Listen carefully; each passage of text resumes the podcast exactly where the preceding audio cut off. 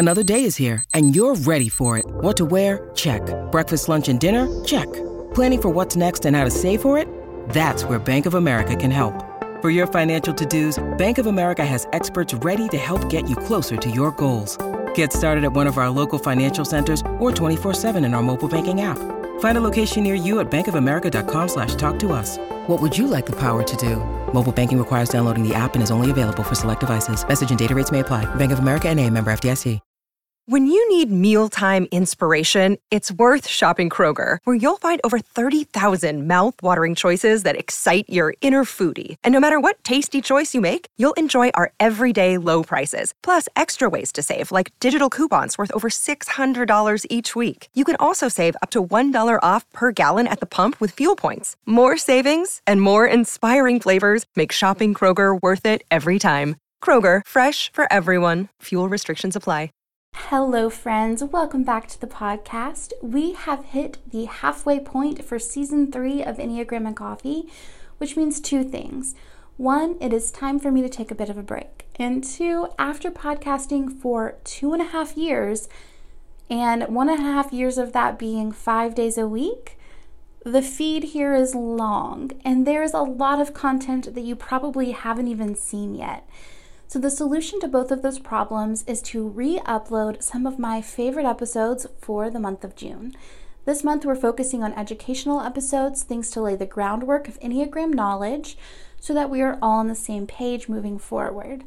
Thank you in advance for understanding, and I cannot wait to create more content for you so soon.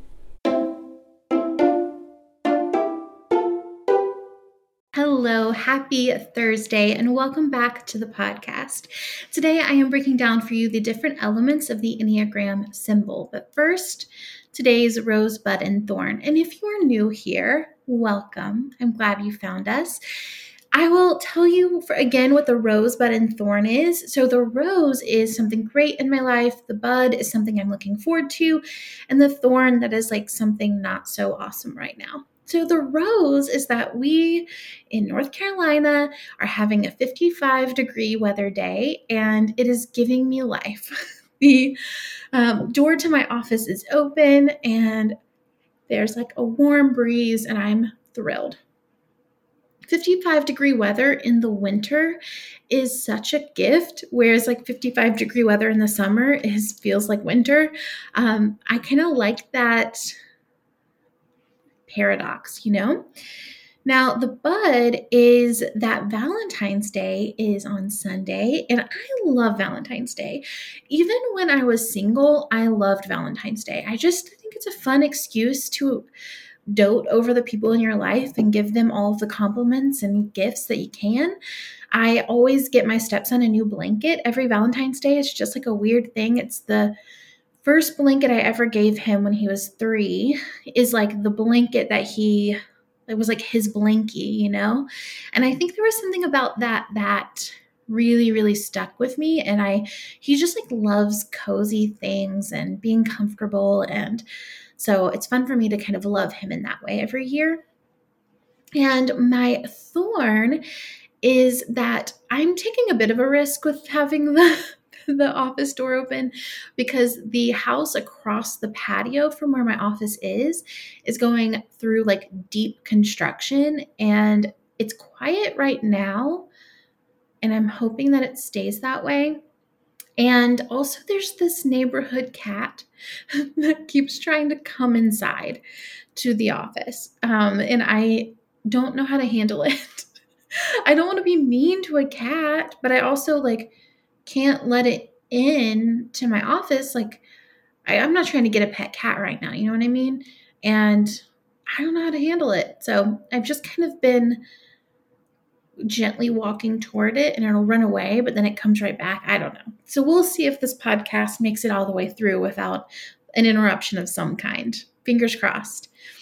Okay, in today's episode, we are diving deep into the Enneagram symbol. People are kind of funny about the symbol, which is kind of a surprise to me because it's just a series of triangles and lines and a circle. But I guess that at one point in my life, I would have believed it to look like the devil symbol. And then it could feel similar, like devil symbol adjacent.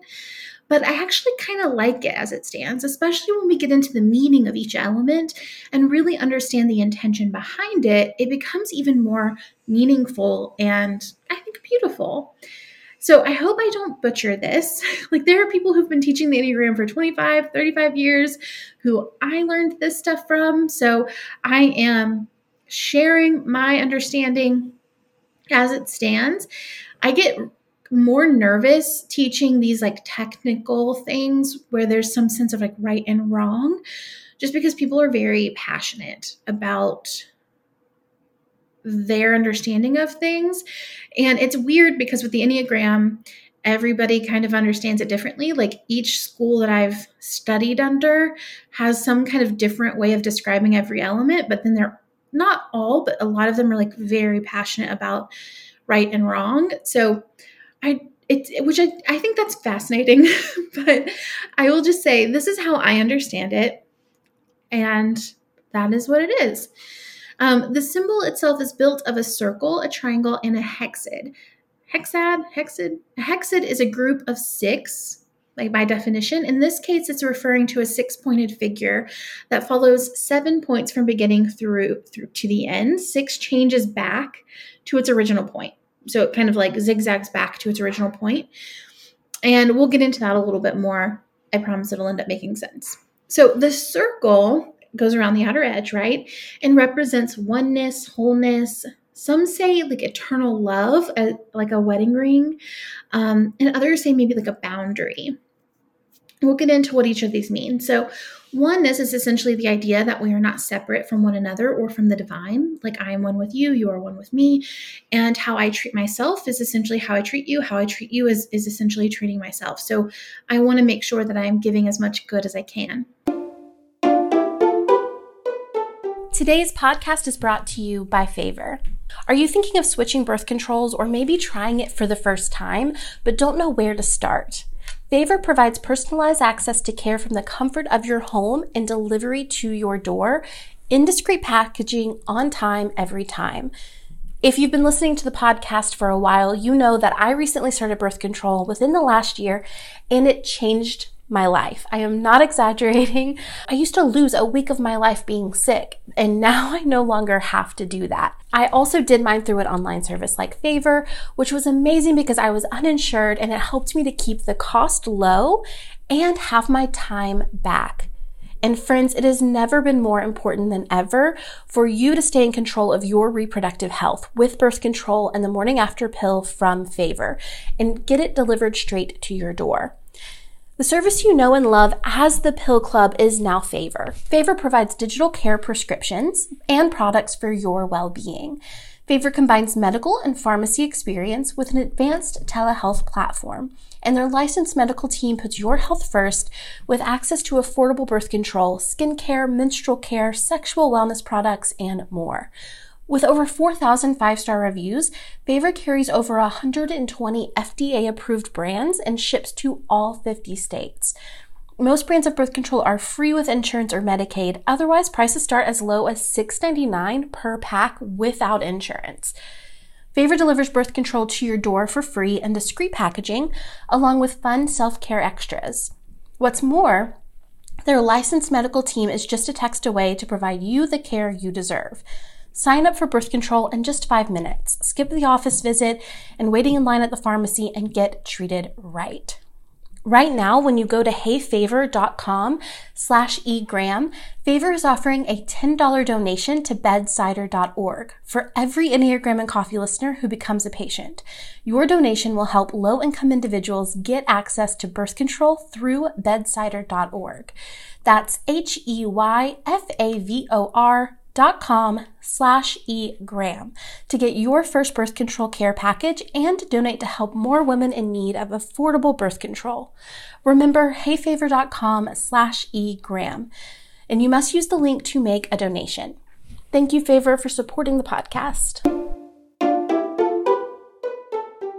Wholeness is the idea that we ourselves are not broken. Our Enneagram type expresses the belief that um, we're incomplete. Like when I take on this personality type structure, I'm essentially saying something's wrong with me. So I have to develop this personality type in order to protect that and um, and therefore force a feeling of wholeness through perfection or earning love or success or whatever my type tells me I have to be.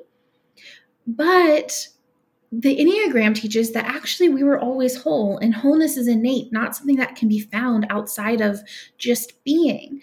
And so this circle is kind of a representation of like we're complete already. We don't need our type structure to make us complete. So let's get into boundary. You can also think of the circle as the boundary that our personality type creates. And working with the Enneagram is about learning to step outside of that boundary, to not be limited by what we thought we had to be in order to earn wholeness. And finally, when we think of it as like eternal love, it's similar to like a wedding ring. It's infinite, you know, it goes on and on and on. And um, it, it represents infinite love. Okay, so then we get into the triangle. The triangle connects types three, six, and nine. So if you've looked at the symbol, type nine is up at the top, type three and six are on either side, and the triangle is the lines that connect those three together. This represents the law of threes, which states that every whole phenomenon is composed of three separate sources the active, the passive, and the neutral. Gurdjieff applied the law of three in a process of transformation which required, as he saw it, affirmation, denial, and reconciliation. You can see the law of three illustrated in the three types that make up the inner triangle in the symbol, representing the three aspects to bring something into being an advancing force, a resisting force, and a reconciling force that mediates between and brings the two together. Type threes, they're actively doing. Type sixes resist, with questioning and doubting, and type 9s work toward consensus and harmony. Now, there are also so many different groups of three in the Enneagram, and it's actually quite fun to pay attention to. There's three stances, there's three centers, like, you know, body, heart, and guts, our body, heart, and head centers. You know, there's all kinds of threes. So that's a really fun thing to kind of notice and maybe worth exploring in further episodes. Okay, so then we get into the hexad. Don't know if I'm pronouncing that correctly. Um, this is the other connecting lines. They're going from type 1 to 4 to 2 to 8 to 5 to 7 and back to 1. It's kind of like this like really um, cool shape that gets applied over the triangle that finishes off the symbol. And this represents the law of 7, which is kind of the concept that the only constant in life is change. The law of the seven is thought to explain the spectrums of things like light, which is shown in the seven colors of a rainbow, or sound, which is heard in the seven tones of an octave, and energy, which is like the seven chakras, if you're you're into that, which I kind of am. So um, some, myself included, interpret this as a message of movement, that life ebbs and flows, and our growth will ebb and flow along with it. I also think of this as the action element of the Enneagram, right? So we're looking at the rest and stress moves. Seven steps is connected specifically to those stress and rest lines, which are to me the most practical element of the Enneagram, the most action oriented. If you've read my book, you know we talk about understanding and working with these lines to increase self care. It's kind of the active part of the model in here. Gurdjieff describes the law of seven as the progression of the vibrations which underlie all reality, implying that we expect these vibrations to change in predictable patterns and all at once. Yet it is inherently unpredictable, and at times it will speed up or slow down. We must accept that the process of life will never be straightforward or patterned. Things stall or change direction. Acceptance of this is imperative to our own personal growth. To accept inevitable disruption means to be in unity with the law of seven. When we can understand and accept the law of seven and observe it within ourselves, we can open up new levels of self awareness. Okay, so then finally, the numbers are added around the lines and are positioned in a very specific order. So at the top, you have type 9, and you move to the right into 1 two, three, four, all the way back to nine, all around the circle. The types are, are grouped in three centers the heart, head, and gut center. So at the top, we have types eight, nine, and one, which are the gut. And then to the right, we have two, three, and four in the heart. And then down at the left, we have five, six, and seven in the head. There's an entire podcast episode to be had on different centers of the Enneagram or um, a podcast for each potentially. But the goal is to balance your centers. We want to be engaging our heart, mind, and body regularly. Now, this is just a brief overview of the symbol. Let me know on Instagram if you have clarifying questions for this one. Or again, the phone number is in the show notes. You can text or call those in as well. That's more likely to get answered, honestly, because I get to those a little bit faster. Today's food for thought is from Jack Canfield, and I think goes along pretty well with our conversation, specifically around the law of seven. Change is inevitable in life. You can either resist it and potentially get run over by it, or you can choose to cooperate with it, adapt to it, and learn how to benefit from it. When you embrace change, you will begin to see it as an opportunity for growth.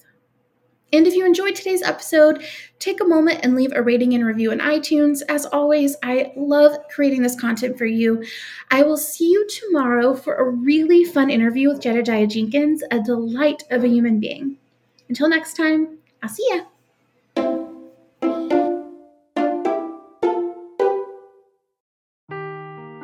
Seeking the truth never gets old. Introducing June's Journey, the free to play mobile game that will immerse you in a thrilling murder mystery.